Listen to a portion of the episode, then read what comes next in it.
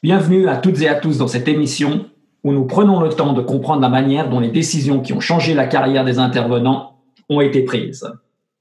Aujourd'hui, j'ai l'immense plaisir de recevoir dans cette émission Serge Ramelli, photographe de renommée planétaire grâce à la qualité et la grâce que dégagent ses prises de vue et dont l'histoire peu banale mérite d'être contée. Sans plus attendre, donnons-lui la parole. Serge, bienvenue dans cette émission. Merci, merci Armand. Je t'en prie. Je viens rapidement de te présenter, comme tu as pu le constater. Par contre, mhm. j'aimerais savoir, en tes propres termes, qui est Serge Ramelli? Bah, j'aime bien parler à la troisième personne. Oui, alors Serge Ramelli. Euh, non, Serge Ramelli. Bah, écoutez, euh, c'est quelqu'un qui est passionné d'art depuis tout petit, qui. Mhm. Euh, euh, moi, j'étais passionné d'art toute ma vie. J'ai voulu, je voulais être comédien, je voulais être réalisateur, et puis j'ai jamais osé le faire. J'ai toujours pensé que j'étais pas assez bon. Et euh, sauf que c'est et je, suis devenu directeur commercial pendant des années de la société de mon frère. Et à l'âge de 40 ans, j'ai décidé de tout plaquer pour euh, me lancer dans une carrière artistique avec quatre enfants à charge et une grande maison. C'était pas facile. Euh, ça a été difficile pendant deux ans et après j'ai eu énormément de succès parce que maintenant mon travail est dans 85 galeries à travers le monde, à travers le réseau Yellow Corner. Je suis un des meilleurs vendeurs de Yellow Corner où je fais des photos de ville et je travaille avec une maison d'édition allemande qui s'appelle euh, Tenhaus où j'ai produit sept livres qui sont qui est le deuxième plus grand plus grande maison d'édition de livres d'art au monde. Et euh, plus voilà, j'ai deux chaînes YouTube, une chaîne française, une chaîne anglaise où j'enseigne la photo, où je vends des cours. Et ça, ça marche très bien aussi. Et j'ai voilà, j'ai réussi à à, à, vivre de ma passion. Ce qui, mais j'ai fait un petit peu tard dans la vie puisque j'ai commencé à, j'ai 50 ans aujourd'hui, ça fait 40 ans que, donc 10 ans que j'en vis professionnellement. Je faisais déjà la photo pendant 5-6 ans avant. Mais voilà, voilà, c'est euh, et je suis passionné de photo. Je, je je peux pas passer une journée sans aller sortir faire de la photo. Là, je je, je m'apprête à, à, parcourir toute l'Europe pour faire de la photo tout l'été. Et euh, maintenant que les, les, choses sont un peu rouvertes, et voilà, je suis vraiment un passionné de photo et de cinéma. Ah, Justement, euh, parlons de ta, ta, vocation. Tu dis que, euh, comment dire, euh, finalement, pour, euh, pour comment dire, parodier un peu la, cette chanson célèbre, j'aurais voulu être un artiste. C'est exactement ça. En fait. ça. Mais, mais, ton entourage, si je comprends bien, ton entourage a dit, oh là là, comme tout le monde, hein, comme à moi également, il faut, il faut avoir quelque chose de sérieux dans la vie. C'est ça? Oui, alors c'était pas trop ça, parce que c'est vrai que ça c'est le, le coup classique, c'était plus que c'était plus euh, quand j'étais enfant, on me poussait dans une certaine direction. C'était ce qui est soit même mes parents ou euh, mon père me disait souvent mais est-ce que tu vas gagner de l'argent avec ça, etc. Il, mes parents étaient adorables. Mon frère a eu beaucoup d'influence sur moi parce que j'ai travaillé pour lui pendant dix ans mm-hmm. et euh, c'est vrai qu'il a monté une très belle boîte à Paris. J'étais son directeur commercial. C'était très difficile pour lui. On s'est un petit peu fâché quand je suis parti euh, parce qu'il il comptait beaucoup sur moi et c'est vrai que j'ai été le directeur commercial. C'est une société qui partait de rien et qui a 50 salariés aujourd'hui, j'ai quand même pas mal aidé à construire. Donc ça a été très difficile pour nous deux. En fait, on, on, euh, c'était un peu une déchirure entre mon frère et moi quand je suis parti. Euh, après, mes parents, ils ont toujours cru en moi. C'est plus, je sais pas comment dire, c'est une sorte de convention. Bon, j'avais aussi des amis qui étaient pas très encourageants de me dire non, mais te lancer à 40 ans avec quatre enfants à charge alors que tu as une mm-hmm. place. Euh, je gagnais quand même 9000 nets par mois en tant que cadre, euh, plus bonus. Euh, et c'est vrai que j'ai tout laissé tomber du jour au lendemain pour me lancer dans la photo à 40 ans euh, avec des ados euh, plein la maison. Euh, c'est vrai que c'était, c'était, me la jouer, c'était assez courageux. Et j'avais un peu d'argent de côté quand même. J'avais un peu d'argent de côté. Mais c'est très drôle parce que en fait, les deux premières années se sont très mal passées. J'ai bouffé tout l'argent que j'avais de côté et j'étais vraiment là sur le point peut-être de retourner à travailler en tant que directeur commercial. Et là, il y a eu un, un, miracle absolument dingue. Mais je dis un miracle et je pèse mes mots parce que le, le, le hasard de la vie est assez incroyable. Je peux te raconter, si tu veux, en deux, en deux mots, euh, l'anecdote. Avec justement donc les, mes deux partenaires, donc Yellow Corner et Tenhouse, qui a littéralement 15 jours changé ma vie. Et euh, si tu en, en, en, deux mots, si tu veux, donc j'avais de l'argent de côté, je faisais de la photo d'intérieur, mais j'avais besoin, j'avais j'avais des, des, des, j'avais besoin presque de 9 ou 10 000 euros juste pour avoir à payer les charges. Et mhm, j'avais un peu mhm. trop tard avec leur staff, etc. Enfin, grande maison, deux voitures, quatre enfants, les, les écoles, etc. C'était assez cher. Et, euh, et en fait, donc, j'allais, j'étais vraiment sur le point de perdre ma maison parce que j'avais un, un prêt euh, immobilier assez important. Et, euh, et en fait, ce qui s'est passé, c'est que ça, ça, faisait des années que j'harcelais Yellow Corner pour travailler avec eux. Et à un moment donné, c'est vrai que ma chaîne YouTube française, ma chaîne YouTube a, commencé à un peu exploser. Mhm. Et j'étais malin, j'ai envoyé un mail au, au dirigeant de Yellow Corner en disant, tiens, j'ai remarqué que vous avez 5000 abonnés sur votre chaîne, je viens de passer les 100 000. Et mhm. j'aimerais bien qu'on se voit. Et euh, ça, ça a déclenché un impact chez lui. Donc Alexandre Demetz, qui est le propriétaire de Yellow Corner avec mhm. Antoine Debréa, qui est son associé. J'ai rencontré Alexandre et euh, il m'a dit, bah, on a fait un premier rendez-vous. Il m'a dit, si tu veux, je prends trois photos. J'aime bien ton univers. On va prendre trois photos pour voir ce que ça donne. et euh, je dis, bon, bah, c'est sympa, etc. La semaine d'après, il me rappelle et il me dit, euh, écoute, quand même, j'ai réfléchi, j'ai regardé un peu ton travail. On, on veut se lancer dans, l'édition chez Yellow Corner. On a un partenaire avec Flammarion parce que j'ai j'étais à l'école de commerce avec le, le, le dirigeant actuel euh, des publications de Flammarion est-ce que ça t'intéresserait que je propose tes photos à Flammarion pour faire un livre? Je dis, bah, évidemment. J'étais en train de danser dans ma chambre. Je dis, bah oui, oui ça, ça, me, ça, me, ferait beaucoup plaisir. Il me rappelle une semaine après et il me dit, bon, j'ai parlé avec Flammarion. En fait, ils sont très partants. Ils ont, ils adorent ton univers. On est prêt à signer. Euh, est-ce que d'ici mardi, on, ça devait être quatre jours après, on devait signer le contrat? Ça, c'est pas du tout le miracle. Hein. Ça, c'est, c'était déjà très sympathique. Le miracle est le suivant. Mais c'est une histoire vraie, ce que je vais te dire. Le lendemain matin, je reçois un mail d'un monsieur qui s'appelle Hendrik Tenhaus, euh, donc mhm. une société allemande que je connais pas du tout, qui me dit tiens, j'ai j'ai vu sur euh, Google Images euh, vos photos de Paris, j'adore. J'ai toujours voulu faire un livre de Paris, etc. Je serais intéressé. Je dis bah, c'est drôle parce que je dois signer mardi avec Flammarion. Il me dit mais attendez, Flammarion, c'est on est beaucoup plus gros que Flammarion, on est un groupe international, vos livres seront dans le monde entier, etc. Mm -hmm. Je dis, bah oui, mais enfin, je suis très, très engagé, je travaille avec Yellow Corner, il me dit, mais c'est qui Et on échange des mails comme ça toute la journée, je te fais pas toute l'histoire, ça a duré toute la journée. Oui. À la fin de la journée, le gars me dit, écoute, je arrange un rendez-vous avec Yellow Corner, je ne veux pas que tu signes avec Flammarion, je veux que tu signes avec moi, je viens dans deux jours à Paris, rencontrer les dirigeants de Yellow Corner avec mes deux associés, on va les convaincre de coéditer avec nous plutôt que Flammarion. Je dis, ah bon? Mm -hmm et je crois, donc j'appelle Yellow Corner que je venais de rencontrer il y a une semaine, hein, euh, ou deux semaines. Je leur dis, bah voilà, je leur explique tout le truc. Ils me disent, c'est pas bon, d'accord. Et je me retrouve deux jours après dans un repas absolument improbable où réellement il arrive avec deux de ses, deux, deux de ses cadres. Ouais. Je rencontre l'associé, l'autre, donc Antoine Debréen, je crois qu'il s'appelle, qui est l'associé d'Alexandre de Metz, donc de Yellow Corner. Et on se retrouve dans ce repas incroyable où ils discutent donc de la possibilité de faire une coédition en fait sur une centaine d'artistes et donc je serai le premier artiste quoi. Mmh, à la fin du repas, il me dit euh, OK, c'est bon, on fait un livre de Paris. Et il me dit euh, euh, au moment où il se lève le patron, enfin le patron de, de, la boîte allemande dit par contre, je voudrais faire un deal sur deux livres, je voudrais faire Paris et New York. Et euh, est-ce que tu peux me faire New York rapidement? Je dis bah pas de souci. Alors que j'avais que quatre photos de New York à l'époque, je me suis, je savais pas comment j'allais faire, mais j'ai signé le contrat tout de suite.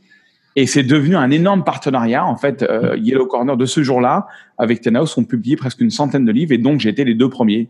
Et ça a totalement, mais c'est c'est pas fini. Quand Henrik est reparti en Allemagne, le gars de Tenhouse, euh, le gars de, euh, Alexandre me regarde, il me dit mais c'est incroyable quand même ces gens sont venus d'Allemagne pour vous. Écoutez, on va on va pas prendre trois photos, on va en prendre 30. Et, euh, et du coup, je me suis retrouvé à être Monsieur Ville dans Yellow Corner et là, entre et ça m'a sauvé totalement financièrement. Entre l'avance mm-hmm. qui m'ont fait, qui était très assez assez forte, ils m'ont fait une avance de 30 000 euros sur les deux livres, plus le contrat d'Yellow Corners euh, qui était assez important. Euh, ça a complètement changé ma vie financière. Mmh. Bah, je veux bien le croire. Alors, ce qui est drôle, pourquoi je dis l'anecdote, c'est que pourquoi j'appelle ça un miracle, parce que j'ai fait le calcul que si ce gars m'avait contacté un mois plus tôt, bah, je n'avais pas encore le contact avec Yellow Corner, il n'y aurait pas eu cet effet. C'est comme, ça m'est déjà arrivé une fois que j'avais une, une, maison que j'essayais de vendre depuis deux ans sur le marché. Mm -hmm. Impossible de la vendre au prix que je voulais. Et finalement, j'ai un acheteur sur la maison. Et euh, le lendemain que j'ai un acheteur, enfin, genre deux jours avant de signer chez le notaire, j'ai un deuxième acheteur qui vient dessus. Et là démarre une guerre de prix entre les deux, mais extraordinaire, qui dure une semaine, où, où ils se montent les prix chaque, enfin, c'est un truc de fou. Alors que la maison, elle ne se vendait pas depuis deux ans. Bah, c'est exactement ça. S'il m'avait contacté un mois après ou un mois avant, ça aurait pas, ça aurait pas changé ma vie comme ça. Mm -hmm. Il y a un peu cette théorie que quand on, on fait ce qu'on aime dans la vie, en tout cas, ça a été ma vie d'artiste de, de l'âge de 40 à 50 ans n'a été qu'une succession d'histoires comme ça, où euh, je rencontre la bonne personne au mauvais moment, le, le bon contrat. Enfin, c'est comme si d'un seul coup tout, mis, tout se mettait à marcher. Alors que j'avais l'impression qu'avant, la, la, la, vie était pénible et plein d'efforts, et là, c'était devenu beaucoup plus calme. Voilà. C'est quand même incroyable, cette histoire. Ouais, elle, elle, elle, fantastique, fantastique. Le timing était fou. Et ce qui est incroyable, c'est que en, ça fait quand même 14 ans que je fais ça. La seule et unique fois qu'une un, un, maison d'édition m'a contacté pour faire un livre, c'était entre ce moment-là. C'était entre le moment où il me dit on a rendez-vous avec Flammarion, etc. C'est ça qui est fou. C'est pas que ça m'arrive toutes les semaines. Ça m'arrive une ouais, fois en 15 ouais, ans. Ouais le bonjour, quoi. C'est, je, je l'explique pas. Je ne l'explique pas. C'est comme euh, j'avais eu une conversation une fois avec euh, un, ancien collègue euh, de travail. Je lui ai dit quand la chance sourit, il faut savoir la prendre.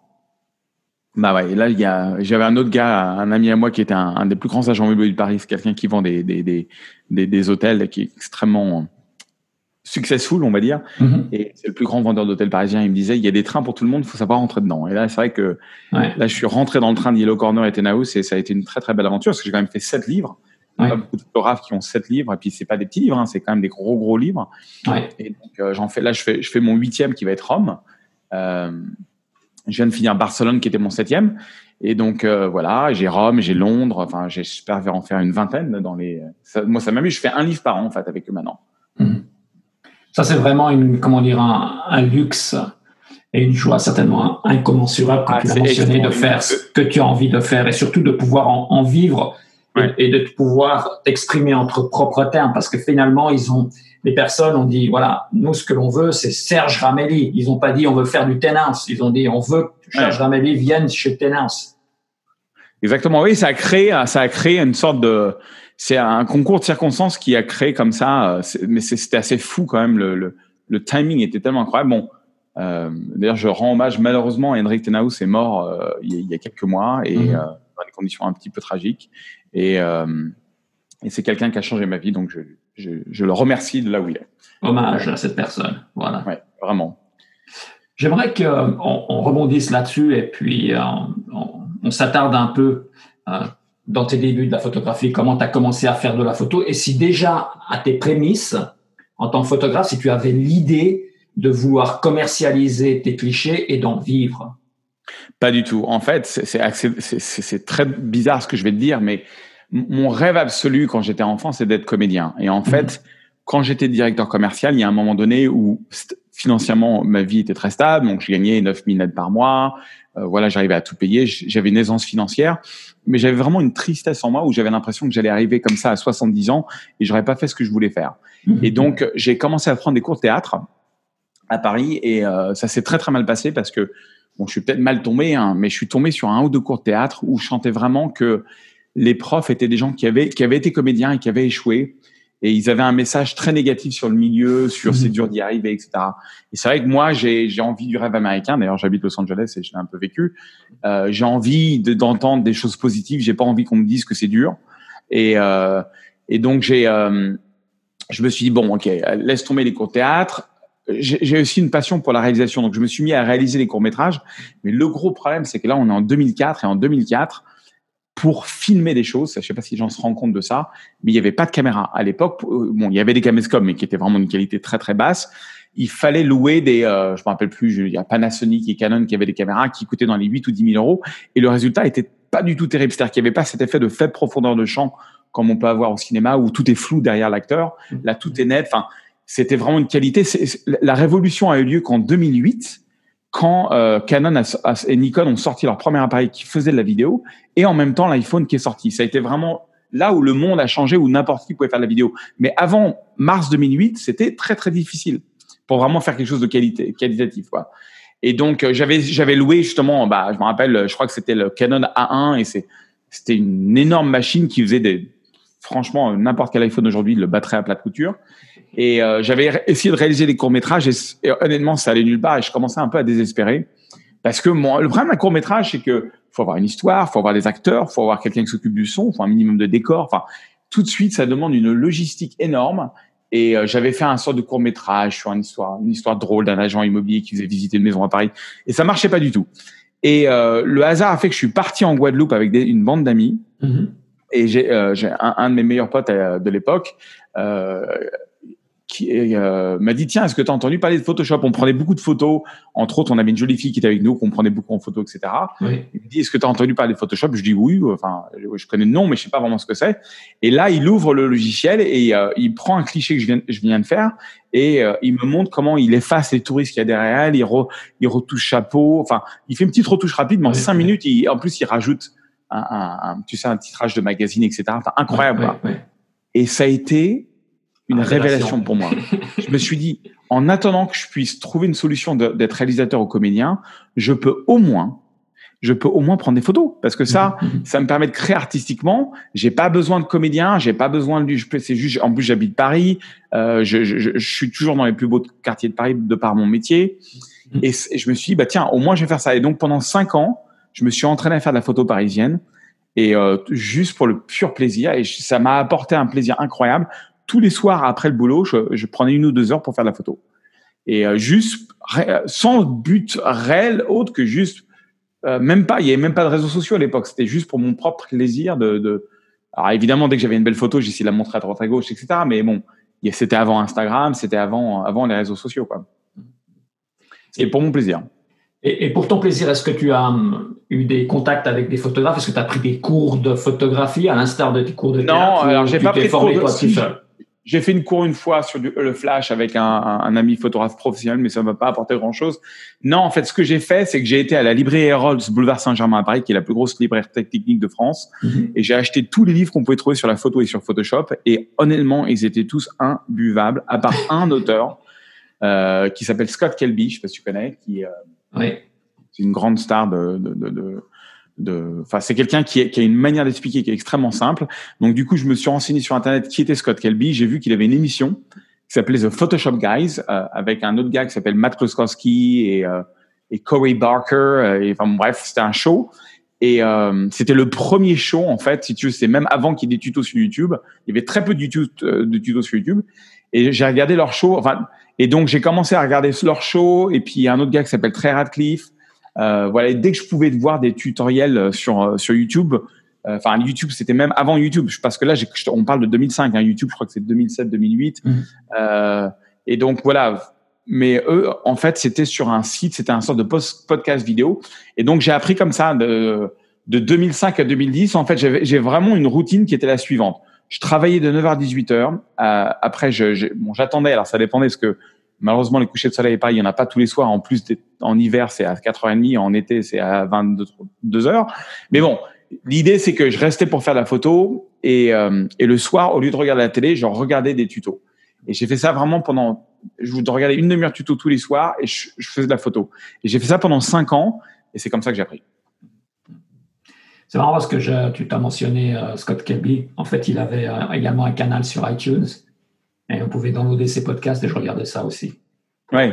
Pour, ah bah, pour ceux qui ne savent pas, Scott Kelby, c'est devenu l'auteur numéro un de la photo dans le monde. Euh, je crois que d'ailleurs, dans le domaine de la photo, ça fait sept années de suite qu'il est numéro un meilleur vendeur sur Amazon. Il a une énorme société qui s'appelle Kelby One. On est, mhm. maintenant, on est, on, on, bosse ensemble, ce qui est assez incroyable parce que tu, pendant cinq ans, je l'ai regardé Petite anecdote, comment j'ai rencontré Scott Kelby, qui est assez fou.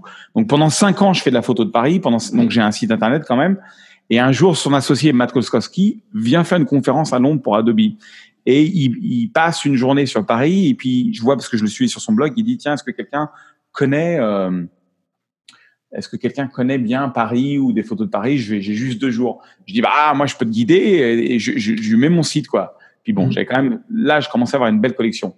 Il me dit, ah, super, etc. Et là, je passe deux jours avec lui et on devient très, très amis. Mhm. Un an plus tard, Scott Kelby a l'idée de, de, de, faire un, un, show avec un photographe Nikon extrêmement connu qui s'appelle Jay Maisel, qui est un mhm. vieux monsieur, qui est une légende chez Nikon, une légende chez National Geographic, et qui s'appelle euh, Jay Maisel Walk in Paris ou un truc comme ça. Mhm, vraiment une grosse émission où ils viennent avec plein de caméramans, etc.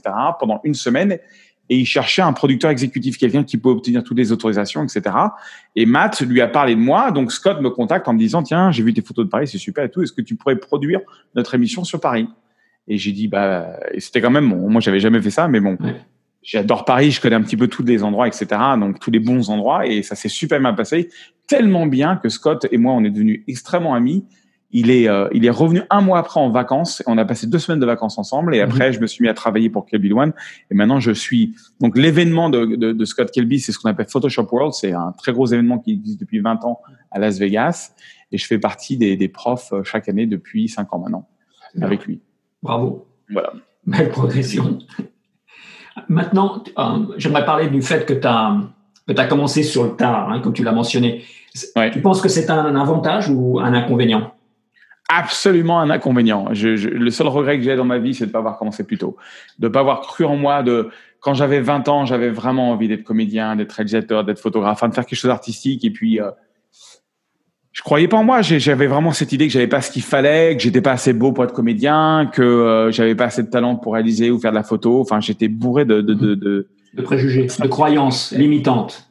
Ouais, et je, je et, et c'est marrant. Je me suis lancé, ça a marché. Et je pense que euh, je pense que quand on ose dans la vie, quand si, si vous êtes bloqué dans un boulot qui vous plaît pas, dans une vie qui vous plaît pas, dans une relation qui vous plaît pas, il faut oser le changement et oser aller là vers votre vers euh, où le cœur vous guide.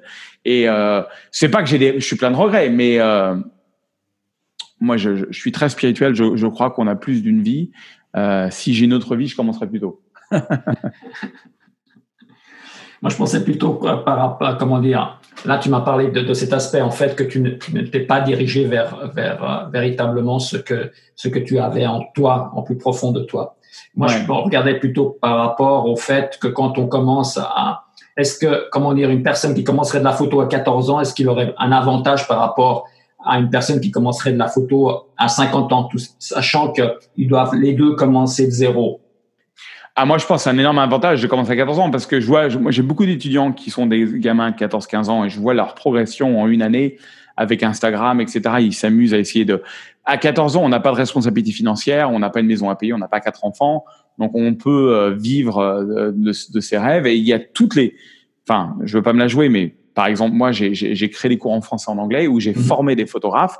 Je donne une anecdote. Il y a un gars que j'ai formé qui s'appelle Tim Shields. C'était un, le monsieur, c'était un homme politique euh, il travaillait pour la, la mairie d'une ville au Canada, mais bon, le métier lui plaisait pas. Il était passionné de photo. Je l'ai formé et c'est devenu un des photographes les plus récompensés dans le monde. Il a été élu meilleur photographe euh, au Canada pendant deux années de suite, euh, enfin sur un, un, des plus grands prix prestigieux. Il a plus de 40 récompenses.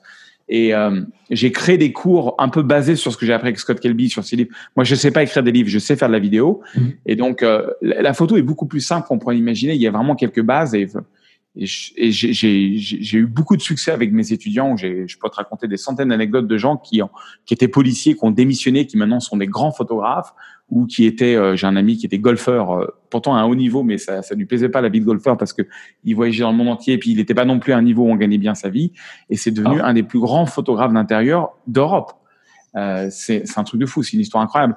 Euh, ou Jacob Bors, un gars qui s'occupait, qui était réceptionniste dans un hôtel euh, euh, dans, en Yellow Sky, c'est une île en Écosse. Mm -hmm. Il s'occupait, en fait, il était community manager pour trois hôtels 4 étoiles, les seuls 4 étoiles d'ailleurs qu'il y, y, a sur l'île. Il était passionné de photos. Aujourd'hui, il vit de son art, il vend des photos dans le monde entier mm -hmm. et, euh, et je l'ai formé pendant comme ça, pendant, pendant des mois à travers mes cours. Et euh, j'adore entendre parler d'histoires comme ça. Moi, j'adore quand les gens réalisent leurs rêves. Quoi. J'ai tellement vécu à ne pas faire ce que je voulais faire pour la majorité de ma vie, et je, je vois la différence entre travailler. Enfin, sais, il y a ce vieux vieil adage qu'on dit euh, si euh, si tu fais ce que tu aimes dans la vie, tu n'auras plus jamais besoin de travailler. Euh, euh c'est la vérité. Moi, j'ai pas l'impression de travailler depuis dix ans. J'ai l'impression de juste, me, je me lève le matin en me disant tiens, qu'est-ce que je pourrais faire comme belle photo? Ou qu'est-ce que je pourrais euh, et qu'est-ce que je peux enseigner aux gens sur cette belle photo? C'est un vrai plaisir, franchement. On l'entend, on l'entend. J'aimerais, euh, bon, toi, c'était un, un, peu particulier parce que de la façon dont euh, tu t'es fait connaître, mais euh, est-ce qu'il y a une recette particulière Parce que tu m'as, tu as mentionné que tu as formé plusieurs photographes. Est-ce qu'il y a une, euh, une recette à suivre, un peu comme euh, quand on fait une tarte ou quand on fait un autre plat, pour se faire connaître et puis pour se faire rémunérer dans la, dans la photographie? Absolument. Il y a absolument une recette et, et, c'est c'est, enfin, c'est assez simple. La recette est la suivante. Moi, je travaille avec, euh, de par Photoshop World et de par aussi Aurora, tu sais, je suis partenaire avec ce, ce oui. logiciel-là qui organise des, des, conférences à travers le monde. J'ai rencontré beaucoup de grands photographes, c'est-à-dire des gens qui ont un million de followers sur Instagram, qui vivent très bien la photo, soit à travers leur enseignement, soit à travers leur, leur, leur galerie d'art. Par exemple, je viens de rencontrer un, un gars qui s'appelle Daniel Cordan, avec qui j'ai passé une semaine en Islande. Il a un million quatre de followers sur Instagram. Il a une galerie euh, à Reykjavik euh, en Islande qui est juste la plus belle galerie de photos d'art que j'ai jamais vue de ma vie. Mm -hmm. Et euh, il vit extrêmement bien. Euh, il y avait deux autres Instagrammeurs comme ça qui qui font de la photo pour Mercedes, etc. Les mecs sont bookés sur les deux prochaines années. Donc il y a une formule. Absolument, il y a une formule. Le truc, c'est que Instagram, il y a 98 millions de photos qui sont loadées chaque jour sur Instagram mm -hmm. dans le monde entier. Euh, donc le niveau est quand même s'élevé. Les, les, les, iPhones prennent des très belles photos. N'importe quel appareil bas de gamme va prendre des très belles photos. Tu, euh, je veux dire, tu, tu vas dans, tu vas à la Fnac, tu prends l'appareil photo le moins cher, euh, je dirais chez Canon ou Nikon, et tu fais des très belles photos. Donc euh, par rapport à ce qu'on pouvait y avoir il y a 20 ans. Donc le, le problème, c'est que comment se démarquer? Et la manière de se démarquer, et si tu regardes n'importe quelle personne qui a 100 000 ou 200 000 followers sur Instagram, tu verras que c'est des gens qui ont une voix précise. Ils, euh, ils font pas une photo de avec Starbucks euh, et un beau paysage, une photo de nu, une photo de noir et blanc. Une photo Non, mmh. ils ont une voix, ils ont un style précis, ils ont trouvé leur style. Euh, ils ont un feed qui est harmonieux. Ils ont un site internet qui, où il y a très peu de photos et c'est juste les meilleurs. Mmh. Et euh, anecdote comme et si tu veux l'idée c'est ça c'est que il faut que tu t'entraînes sur la photo jusqu'à un point où tu sens que tu as un niveau qui est quand même au-dessus de la moyenne que tu sais photographier un coucher de soleil parfaitement, mmh. le rendre dramatique à souhait, sans que ça fasse trop retoucher. En fait, le, style qui marche super bien aujourd'hui, c'est ce que j'appelle le, le, style dramatique naturel. C'est-à-dire que tu mmh. crées un maximum d'impact sans mettre d'attention sur la retouche. Le problème, c'est qu'il y a tellement de filtres de retouche aujourd'hui que dès qu'une photo est sympa et que, mais elle a ce côté un peu trop retouché, en fait, elle perd de son cachet parce que, ah oui, ben non, mais en fait, tu as utilisé un filtre, ça, bah oui, c'est un preset de Lightroom ou je sais pas quoi. Et alors que quand une photo a, c'est un coucher de soleil de folie sur New York, mais ça, ça, ça a pas l'air retouché, ça a l'air vrai. Là, l'impact émotionnel, il est au maximum. Et à, à, part quelques exceptions, la plupart des grands sur Instagram, c'est vers ce quoi j'essaie de diriger, c'est le maximum d'impact et le moins d'attention possible sur la retouche. Et ça, c'est très difficile à obtenir. Ça demande pas mal d'études sur la prise de vue, sur la retouche. Mais à travers mes cours, c'est atteignable. Et euh, si tu veux, moi au début, quand je commençais il y a 15 ans, je faisais des trucs super trop retouchés. Et, en fait, ce qui a été une révélation pour moi, petite anecdote, c'est que je, quand je montrais mes photos de Paris les premières années, les gens me disaient ah c'est ça, ah mais il y a du Photoshop. C'était la première réaction à chaque fois. Ça me rendait dingue. Je dis oui, mais je suis photographe quand même. Je suis pas juste un expert en Photoshop. Euh, et en fait, mes photos pendant des années, même je dirais jusqu'à très récemment, je c'était, elles étaient trop retouchées ou c'était trop évident. Et un jour, j'étais à Las Vegas. La première fois que j'étais à Las Vegas, j'ai vu l'œuvre de Peter Leak. Peter Leak, je sais pas si tu sais qui c'est, c'est c'est alors la légende veut qu'il vend 50 millions d'euros par an de photos. Il a 14 galeries en propre. Il a deux galeries à Las Vegas qui sont rien que le loyer de 50 000 euros par mois. Donc je te laisse imaginer la quantité de photos qu'il doit vendre. Mm-hmm. Tu rentres dedans, il est en photo avec Obama, avec euh, avec les Rolling Stones, avec les Beatles euh, qui viennent d'acheter leur ses photos. Et il fait un style qui est très similaire à moi. Sauf que j'ai passé des heures dans ces galeries, j'écoutais les gens et les gens disent ah oh, quelle belle montagne, quelle belle plage. Et lui, il a vraiment atteint pour dans 95% cet effet de un maximum de si tu veux de couleurs de et j'ai compris que l'erreur que les gens faisaient, c'était pas c'était surtout sur la couleur. C'est-à-dire que si tu vas euh, dans les Caraïbes et que tu prends une photo d'un coucher de soleil, il est extrêmement rouge. Enfin, tu as déjà vu des mhm. couchers de soleil dingues. Quoi. Euh, là où les gens se plantent, c'est c'est pas dans la saturation, c'est pas à quel point la couleur elle est vive, c'est dans le type d'orange, de jaune ou de rouge. Il y a beaucoup de gens qui vont rajouter du vert ou du magenta ou des choses comme ça, qui, qui te donnent des couchers de soleil que tu peux voir sur Mars éventuellement, mais pas sur Terre. Et, et, et tout de suite, la personne voit, ah, il y a un truc de faux dans la photo. Et j'ai vu qu'en fait, si tu veux, Peter Leak, ce qu'il faisait, c'est que je, disais, il va, à la, il est à la limite de l'expérience humaine. C'est-à-dire que au-delà, on est vraiment dans du, du faux, euh, mais il, il a cette limite-là. Il arrive à, et c'est tout un art d'assister à un coucher de soleil de fou et de le retranscrire dans la photo. Et c'est ça que j'essaye de faire aujourd'hui. C'est ça que j'essaye d'enseigner. Mm-hmm. C'est pas évident.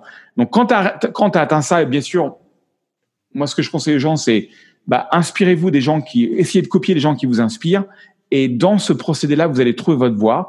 Et là, après, ce qui est hyper important, c'est d'avoir un, tous ces réseaux sociaux, d'avoir une voix très forte, c'est un style. Moi, quand je vais sur mon feed le matin, instantanément, quand je vois une photo d'un photographe connu, par exemple Daniel Cordan ou euh, mm-hmm. Joel Graham ou Scott Kelby, sans même regarder le nom, je sais que c'est une photo de Joel Graham, de Scott Kelby ou euh, de Trey Radcliffe, mais instantanément, dans 95% mhm. du cas. Tu me mets 10 photos de 10 photographes très connus, je te donne le nom de photographe sans même regarder. Mhm. Parce qu'ils ont un style, ils ont une patte. Donc il faut, ça c'est le premier point, c'est trouver sa patte. Et le meilleur moyen de trouver sa patte, c'est de, de, de prendre des gens que tu aimes, d'étudier comment ils font, de reverse engineer, donc, euh, et de les imiter. Et quand tu vas les imiter, à un moment donné, tu vas trouver ta voix. Mhm. Et moi, j'ai beaucoup imité, par exemple, euh, j'ai beaucoup imité Eric Almas, qui est un photographe que j'adore, euh, ce qui est pour moi le plus grand photographe sur Terre. Je sais pas si tu, à l'occasion, regarde Eric Almas, tu comprendras pourquoi je dis que c'est le plus grand photographe sur Terre. Je suis un enfant à côté de lui et j'ai beaucoup imité et j'ai trouvé un style qui est différent de lui. Mais j'ai acheté tous ses tutoriels, etc. J'ai beaucoup de gens qui achètent mes tutoriels, ils essayent de m'imiter et ils trouvent leur voie. D'ailleurs, j'ai un gars à Genève qui s'appelle Christian récemment. Là, il a, il, a fait tous mes cours et je vois là, il commence à bien percer en tant que photographe. Il a, il a, il fait un style qui est pas du tout le mien, mais je vois bien qu'il a essayé de m'imiter au début et ça me, ça me, ça me dérange pas. Je pense que c'est la meilleure façon. Je veux dire, quand on apprend le piano, on fait des chansons des Beatles au début, puis après, on compose ses propres tubes. C'est un peu la, c'est un peu la même idée. Excuse-moi, je parle beaucoup. Euh. C'est pour ça que je t'ai invité. C'est le but ah bah, bah, de l'émission, c'est d'écouter l'invité et non pas la personne qui fait l'émission.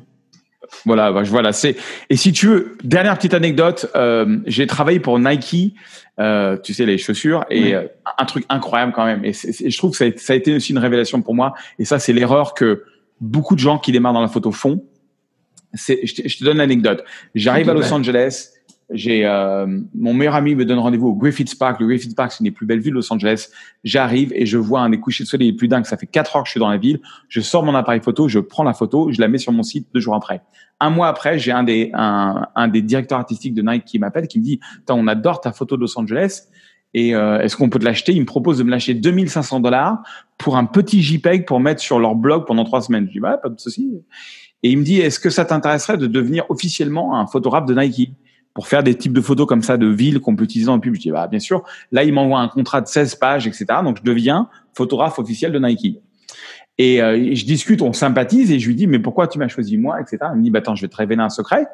Il me dit, euh, en tant que directeur artistique, quand je cherche des photos sur le web, je, vais sur Google Images, je, tape le mot-clé que je cherche et j'arrive sur le site du gars, sur le site, euh, sur, sur, sur, et, euh, et dans 99% des cas, Comment est-ce que je différencie les pros des amateurs et les gens avec qui j'ai envie de travailler? C'est sur un seul critère.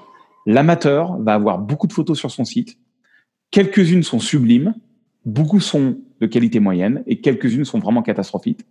Le, professionnel, il a très peu de photos, elles sont toutes sublimes. Et c'est comme ça que chez Nike, on détermine si quelqu'un est pro ou amateur. ça a été une révélation pour moi. Parce que sans le savoir, je le faisais. J'avais cette règle où par exemple, sur mon site internet, je mettais que mes 10 plus belles photos de ville, mes 10 plus belles photos de paysage, mes 10 plus mmh. belles photos de portrait, mes 10 plus belles photos d'intérieur. Je faisais exprès d'avoir très peu de photos. Et un jour, j'ai embauché un designer qui lui-même travaillait pour une agence où il y avait six photographes. Chaque photographe gagnait plus d'un million de dollars par an en tant que photographe. Et chaque photographe sur donc c'était un site d'agence, hein, c'était pas les sites officiels. Ils avaient que six photos pour se vendre. Ils mettaient leurs six plus belles photos et c'était une énorme agence à New York, quoi. Et ça a été une révélation pour moi. Et, je, le vois parce que j'ai 30 à 40 personnes par jour qui m'envoient leur site internet et leur machin. Et 100% des cas, 100% des cas, le, les gars, ils ont trop de photos. Ils ont plein de photos. Alors, il y a la, les sites sont confus. Et, tous les gens qui gagnent bien leur vie avec la photo et qui sont des photographes au top niveau, ils ont que quelques photos. C'est super léché, c'est, c'est nickel. Enfin, voilà. C'est la différence entre le pro et l'amateur. Ça prend du temps pour, euh, comment dire, euh, pour digérer ce que tu viens de dire. Oui, bah, disons que c'est vraiment, euh, c'est le meilleur conseil que je pourrais donner. Quoi. Si, si vous pensez que vous avez le niveau, dans ces cas-là, si quelqu'un pense qu'il a, il, a vraiment le niveau, bah, dans ces cas-là, il, il, faut que sur les réseaux sociaux, il poste que ses plus belles photos avec un certain style. Il faut qu'il harmonise les couleurs sur Instagram. Il faut qu'il ait un site internet. C'est hyper important d'avoir un site internet parce que mhm, s'il y a mhm. une guerre entre Google et Facebook, toute photo qui est postée sur Instagram ne sera pas référencée sur Google. Google refuse de référencer tout le contenu Instagram mhm, pour des raisons de concurrence. Donc le seul moyen de se faire connaître, Google Images reste quand même le, le moyen numéro un que tous les, les agents artistiques de la planète utilisent. Le seul moyen de se faire connaître, c'est d'avoir un site style WordPress, Wix, euh, SlickPeak, etc. Moi, j'ai SlickPeak, je trouve génial parce que c'est la seule technologie qui est que pour les photographes et euh, où vraiment, tu sais, tu prends, tu as, un site à peu de photos, tu prends le temps de bien mettre tes titres, de bien mettre, bien décrire tes photos, etc.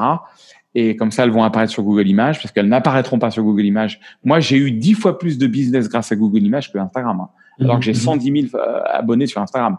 J'ai euh, Google Images, c'est comme ça que j'ai eu les livres, c'est comme ça que j'ai eu au corner, c'est comme ça que j'ai eu Nike, c'est comme ça que j'ai eu parce que les, les, les artistes, les, les, les, éditeurs ou les, les maisons d'édition, elles vont sur Google, elles tapent photo Paris, photo Lausanne, photo Genève, photo Mhm, nu, mhm, photo machin. Elles trouvent une photo qu'elles aiment bien, elles regardent le site internet du gars et elles le contactent. C'est comme ça qu'elles font. Il y en a qui passent par Instagram, mais moi j'ai remarqué que Google Images me rapporte beaucoup, beaucoup, beaucoup plus de business. D'où l'importance d'avoir un site internet bien référencé. Et c'est très simple, hein, il suffit d'avoir et d'avoir très peu de photos et que vous ayez bien mis un titre. J'ai fait toute une vidéo là-dessus en français en anglais il y a pas longtemps euh, sur les erreurs à ne pas faire quand on fait son site internet, euh, où je vais vraiment dans le détail là-dessus. Très bien. En fait, j'ai sorti en anglais, mais pas en français encore. Elle va sortir en français Voilà. demain après-demain. Bon, bah, on invite tout le monde à regarder cette vidéo et à partager. Bon, c'est gentil. Voilà. Je vais changer de sujet. Ok. On reste toujours dans, dans la photo, mais c'est beaucoup plus la- par rapport au ressenti du photographe. Tu l'as abordé au tout début, tu as expliqué que cette situation difficile dans laquelle tu te trouvais, euh, avant que tu aies ce miracle qui soit apparu, et j'aimerais savoir qu'est-ce qui est le plus difficile à maîtriser? Est-ce que c'est la peur du succès ou la peur de l'échec? La peur de l'échec. Pour moi, en tout cas. La peur de l'échec. euh, J'étais terrifié à l'idée de perdre ma maison et de ne pas pouvoir euh, donner à ma famille euh, les besoins financiers qu'elle avait. Enfin, moi, c'était c'était très clair. hein. C'est quand même fou à 40 ans avec quatre enfants à charge de, de, de, de, de- en plus. Enfin bon, bref. euh, De prendre un virage à Bah, 90 degrés En plus, j'aimais bien mon travail. J'adorais mes clients. Enfin, Mhm. j'étais très aimé dans la boîte. Enfin, j'avais pas de problème. Hein. C'était juste que euh, c'était juste que c'était pas mon truc, quoi. C'était, moi, je voulais vraiment être un artiste, quoi. J'aurais voulu être un artiste. comme la chanson. Donc c'était c'était la, c'était la vocation. Et pour l'anecdote, c'était la vocation. voilà, pour l'anecdote, en fait, parce que mon rêve c'était quand même être comédien. En fait, j'habite Hollywood maintenant et, euh, et j'ai tourné pour Amazon un film il y a deux ans où j'avais le rôle principal. Et j'ai deux trois autres projets cinéma, donc euh, même le côté comédien est en train de se produire, donc c'est assez sympathique. C'est bien. Et puis, euh, comment dire, pour te, pour te parodier, je suppose que tu as gardé ton côté natural. Yes, you mean when I speak French? Uh, yeah, I speak, no, je, je, je- je peux faire l'anglais. J'adore ça, Je suis j'adore. une des rares personnes à pouvoir faire. Je peux, je peux te faire l'anglais américain à la perfection, comme je peux te faire l'anglais américain avec le français. Je, mais les gens aiment tellement, parce que moi, à la base, j'ai un, un américain qui est quand même euh, not so bad, if you see what I mean. Yeah. Et euh, mais les Américains, ils adorent tellement l'accent français que du coup, j'ai- il est revenu mon accent français. Tu joues dessus. Ça fait partie du personnage. Bah ouais, parce que bon, pff, si tu si je me mets même en tant que comédien avec les 10 000 euh, ou les 100 000 euh, Américains qui veulent être comédiens, j'ai aucune chance. Par contre, des gens qui euh, qui parlent français, l'anglais, etc., c'est plus là-dessus que je vais jouer, quoi. D'ailleurs, le, le, le, premier film que j'ai fait, qui s'appelle The Hollywoodens, qui est une comédie où j'ai le rôle principal, putain, le réalisateur, il me faisait parler avec un accent français, c'était intenable, quoi. Il me disait more French, more French. Euh, Alors j'étais bonjour, je m'appelle, I am, my name is Jacques Genet and I am totally happy to be here. Ah, tu vois, C'était poussé à mort, quoi. Un peu trop- tellement poussé à mort que quand le film est sorti, on a dû reprendre, en fait, avant de sortir le film, déjà on a dû sous-titrer le film et j'ai dû, j'ai refait en studio beaucoup des dialogues euh, avec un peu plus d'accent américain parce que les Américains ne comprenaient rien du tout. Ça, C'est marrant que tu dis ça, ça, me- ça me fait penser à une publicité au Portugal. Tu sais que, que les personnes qui sont de Madère ont une façon de parler le portugais que les, les, les personnes qui sont du continent ne comprennent pas. Et puis, ils avaient fait une publicité en prenant une personne du cru de Madère avec un accent terrible. Et euh, ils ont passé ça sur euh, la télévision nationale et personne n'avait compris. Et ensuite, ils ont dû sous-titrer, en fait, en portugais ce que disait la personne, parce que Ah, personne marrant. comprenait. Ouais, c'est un peu la même idée. quoi. Ouais. Voilà. Euh, Dis-moi, quelque chose qui que j'aime beaucoup également, et qu'est-ce que l'on ressent quand on est Serge Ramelli Bah, je sais pas. bah, je, je c'est vrai que je suis fier de ma réussite. Je suis fier d'avoir, de, de- surtout, je suis content. En fait, je, suis- vraiment heureux. C'est, c'est, c'est- pour moi, la définition du bonheur, c'est d'atteindre ses rêves et ses ambitions. Et, euh, et c'est vrai que ça marche plutôt bien pour moi. Et, et c'est chaque fois que j'ai un, un, un magazine qui m'appelle pour faire, euh, pour m'acheter des photos ou pour faire une couverture, etc. C'est vrai que c'est un plaisir. C'est c'est, c'est, moi, je le conseille à n'importe qui. Hein. Faire ce qu'on aime dans la vie, c'est vraiment la définition du bonheur. Quoi. Pour moi, le bonheur, c'est on a un rêve et on essaie de l'obtenir. Et euh, tu vois, par exemple, dans la photo, maintenant, ça fait un petit bout de temps que ça, ça va bien et je commençais à m'ennuyer un petit peu. Et donc là, je me challenge en tant que comédien, je me challenge en tant que réalisateur. euh, où là, je suis absolument pas nul, mais je suis à zéro. Et ça me remotive, quoi. Ça me remotive parce que il faut toujours avoir une montagne à, graver. Quand on arrive en haut, il faut en avoir une deuxième, parce que sinon, mmh. la pire des choses, c'est d'être arrivé en haut.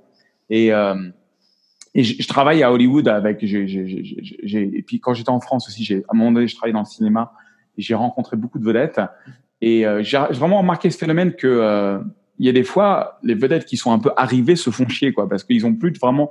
Alors le et c'est marrant parce que le challenge, ça devient de se prendre la tête. Alors ils vont ils vont se prendre la tête avec leur femme, ça devient un truc énorme, tu vois. Alors que euh, le, le, comédien lambda de Paris, il aimerait bien juste avoir un petit rôle dans une série, quoi. Mm. Et le gars, il a. Euh, mais ce qui est drôle, moi, je trouve sur cette planète, ce qui est assez fou, c'est que tu as des artistes qui, qui, qui seraient euh, prêts à, à, payer pour pouvoir faire un petit rôle dans une série, et puis tu as des gens comme Jean Dujardin. Je me rappelle ce que j'avais essayé de le contacter, où as littéralement, il a, je sais pas moi, 100 scénarios par an qu'on lui offre. Il dit mm. non, non, mais moi je fais qu'un seul film par an.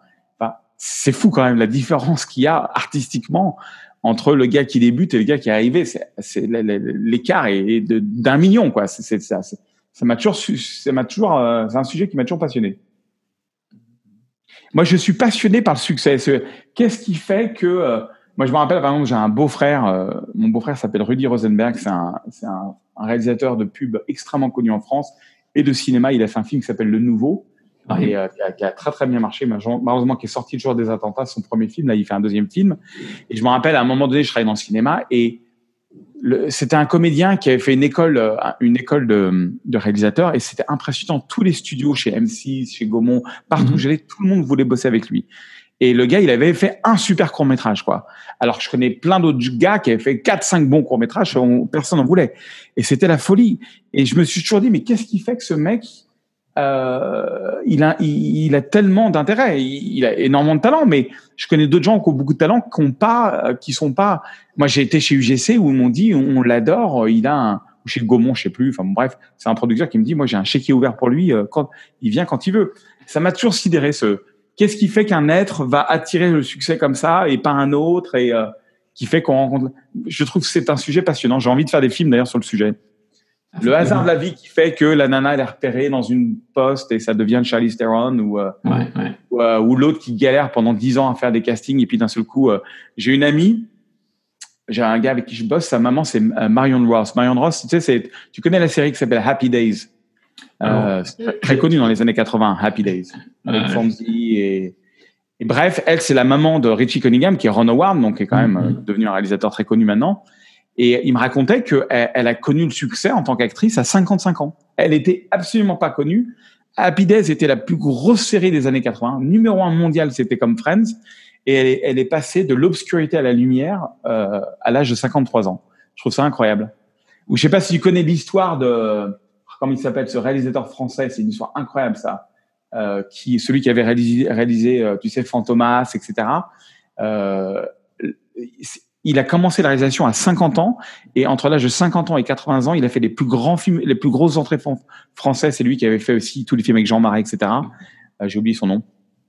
Il a, il, a, il a plus d'entrées que Luc Besson et le mec, il a, il était souffleur de verre. Il a fait son premier film à 50 ans. C'est un truc de fou. Et moi, ça m'a toujours, que ce soit que tu démarres à 16 ans ou à 50 ans, qu'est-ce qui fait que le succès arrive? Je sais que c'est un peu le thème de ton truc, ça m'a toujours passionné. Oui, effectivement, c'est, c'est ça que, qui m'intéresse au plus haut point. Ben voilà. Écoute. Euh, je suis désolé, hein, c'est un peu long, hein, mais bon. Non, pas du tout. Tu sais, je, comment dire, euh, j'ai eu, je, vais te dire une, anecdote. Une de mes premiers, un de mes premiers entretiens, j'ai un, un, professeur très très connu de flamenco en, en Espagne euh, je crois que je lui ai posé quatre questions, on a fait une heure et demie. Et j'ai dû l'arrêter parce que sinon on était toujours en train de continuer. La personne, c'était un moulin à parole. Voilà. Euh, pour, euh, pour changer de sujet, est-ce que justement il y a un sujet qu'on n'a pas abordé et que tu souhaiterais qu'on aborde? Bah, Disons qu'il y a. Oui, ça, si, parce qu'il y a quand même un facteur que j'ai pas raconté, si tu veux, qui a, qui a été vraiment. qui, a, qui a été vraiment, comment dire déterminant dans ma vie, mhm. c'est que euh, il y a, tu sais, donc quand j'étais très jeune, en fait, je voulais vraiment être artiste, mais la vérité, c'est que j'avais vraiment une sorte de boule au ventre, etc. Et il y a, il y a une technique, une méthode que j'ai utilisée qui, euh, qui est très controversée en Europe, qui est très acceptée aux États-Unis, mhm. qui s'appelle la dianétique. C'est un, un, livre que j'ai acheté euh, quand j'avais 20 ans. Et Ron Hubbard. Hein? Ron Hubbard. Ron, Ron Hubbard, exactement, la scientologie, et, etc. Et, euh, et je m'y suis intéressé à ce sujet-là et ça a été euh, ça a été le truc qui a enlevé vraiment toutes les peurs que je pouvais avoir. Si tu veux, quand j'avais 20 ans, j'avais vraiment des idées très sombres et ce, le bouquin parle d'un truc qui s'appelle le mental réactif et donc qui est quelque chose de caché qui explique un petit peu pourquoi tu peux avoir des peurs comme ça. Et je sais qu'en France, il y a plein de trucs sectes, machin, etc. Ce qui est pas du tout le cas ici. C'est totalement reconnu. C'est euh, il, travaille avec la police, etc. Enfin bon, c'est ça, n'a rien à voir. L'ambiance c'est pas du tout pareil. Je pense qu'en France, ça va. C'est un, un, un, un, retard culturel on va dire, parce que c'est quelque chose d'extrêmement bien. Moi, donc du coup, j'ai étudié la génétique et la scientologie, et ça a totalement changé ma vie. C'est vraiment c'est ça qui m'a permis de me dire tiens, je peux croire en moi.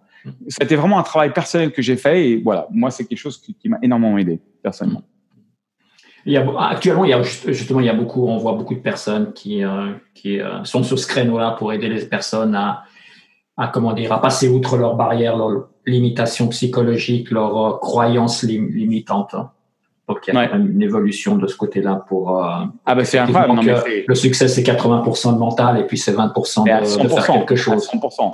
Tu sais, c'est juste euh, pour l'anecdote. Euh, comment j'ai démarré ma chaîne YouTube parce que c'est quand même ma chaîne YouTube qui m'a amené à avoir une crédibilité en tant que photographe. Mm-hmm. C'était donc à un moment donné, je travaillais à mi-temps avec un réalisateur, un scénariste, et j'avais vraiment envie de toujours être comédien.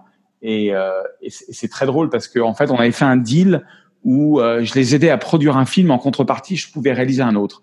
Et en fait, je voyais bien que ça allait pas se faire. Bon, c'est des gens hein, avec qui je me suis pas du tout entendu, euh, très talentueux mais pas très honnête. Pour on va dire, voilà, c'est un partenariat qui s'est très mal passé. D'accord. Et, euh, et en, fait, un, un soir, j'avais quand même obtenu beaucoup d'argent pour eux et j'ai vu que ils avaient aucun intérêt à m'aider en tant que comédien. Et je me rappelle, j'ai, à l'époque, j'habitais à Neuilly-Plaisance et je, donc euh, j'étais sur le sur le périphérique mhm. et en scooter et j'étais vraiment littéralement en larmes. Enfin, j'étais j'étais je me dis mais c'est pas possible quoi. Ça fait un an que je, j'avais obtenu beaucoup de financement quand même pour un, un, un projet mhm. et j'avais utilisé vraiment mes relations personnelles etc. Et je voyais bien que ça allait nulle part quoi. Et que j'avais perdu un an de ma vie et que mon rêve de comédien bah ça se faisait pas. Et je me suis dit ok euh, fuck it, excuse-moi pour l'expression. Je vais faire une chaîne YouTube. Et à la base, je voulais faire une chaîne YouTube en tant que comédien pas en tant que mhm. photographe. Mhm. Mhm. Et, euh, et je, suis rentré chez moi, il était 4 heures l'après-midi. Je me suis dit, non, mais je suis comédien, c'est pas trop. Enfin, si, moi, je me vois bien, pas, tu vois, je suis pas comique, tu vois, je me vois bien être acteur, mais comique, c'est pas trop, trop, trop. Enfin, je, je pense pas que j'ai ce talent-là. Et donc, je me suis dit, bon, je suis pas mauvais en photo et je vais faire une chaîne sur. J'ai pris une caméra et j'avais un truc de son qui était merdique. Si tu regardes mes trois premiers épisodes, tu verras que j'avais mal. Je, je, je, je, savais même pas comment régler le son j'ai juste commencé ma chaîne YouTube et, ce besoin, c'était une réaction en fait à, à ce refus que je sois comédien avec eux. Et euh, je te promets, en 10 ou 15 épisodes, parce que c'était une époque où il y avait très peu de tutoriels, j'ai explosé complètement. Je suis passé de 0 à 100 000 abonnés sur YouTube en quelques semaines. Ça a été la folie parce que là, on est en 2005 ou 2006, il y a personne qui fait des tutos sur la photo sur YouTube et c'est parti, mais c'était la folie. J'ai des journalistes qui m'ont contacté. Enfin, ça a été une révolution totale. euh, le pionnier. Et mais j'étais en pleurs, tu vois. J'étais sur mon scooter en me disant, mais putain, je, vais jamais y arriver, quoi. Il faut que je fasse quelque chose. Faut que je prenne ma vie en main. Et donc, en fait, c'est comme ça que j'ai commencé ma chaîne YouTube. Et ma chaîne YouTube m'a apporté. Euh, c'est vrai qu'aujourd'hui, c'est un petit peu plus difficile parce qu'il y, y a, du monde sur le marché même aujourd'hui, je vois bien, tu vois, j'ai quand même beaucoup d'abonnés, mais j'ai quand même moins de vues parce qu'il y a une concurrence de folie. Il faut vraiment y aller sur YouTube maintenant. Mais euh, voilà, et, et, ça a été vraiment un, un, moment où je me suis dit, ok, je prends mon destin en main, euh, je me mets en danger, je, voilà, je vais être devant la caméra. Et à partir du moment où je me suis mis devant la caméra, ma vie a changé. Mmh. Et euh, je crois que j'ai un certain talent euh, là-dedans. Et, et, voilà, l'anecdote, quoi. Bien, c'est bien parce que on passe d'anecdote euh, en anecdote. Ouais. Alors, maintenant, on a beaucoup parlé de toi. J'aimerais savoir pour les personnes de notre audience qui sont intéressées d'avoir plus d'informations sur tes photos, hein, où est-ce qu'elles peuvent les trouver, sur ce que tu fais, où est-ce qu'elles doivent euh, cliquer pour, euh, pour voir ta chaîne euh, YouTube, par exemple. J'ai une marque en fait qui est commune à tous les réseaux sociaux qui s'appelle Photo Serge. Photo Serge, alors sans S sa photo, sinon ça fait Photo, ça, Photo Serge. Donc c'est mon nom sur Instagram, c'est mon nom sur Facebook et c'est mon site qui est photoserge.fr. .fr pour la France et .com pour ceux qui parlent anglais. Alors j'ai beaucoup plus de cours si vous êtes intéressé. J'ai une chaîne donc euh, ou si vous tapez Serge Ramelli donc euh, sur YouTube. Si vous êtes en, en Suisse romane ou en France, vous allez avoir la version française, je pense. Mhm.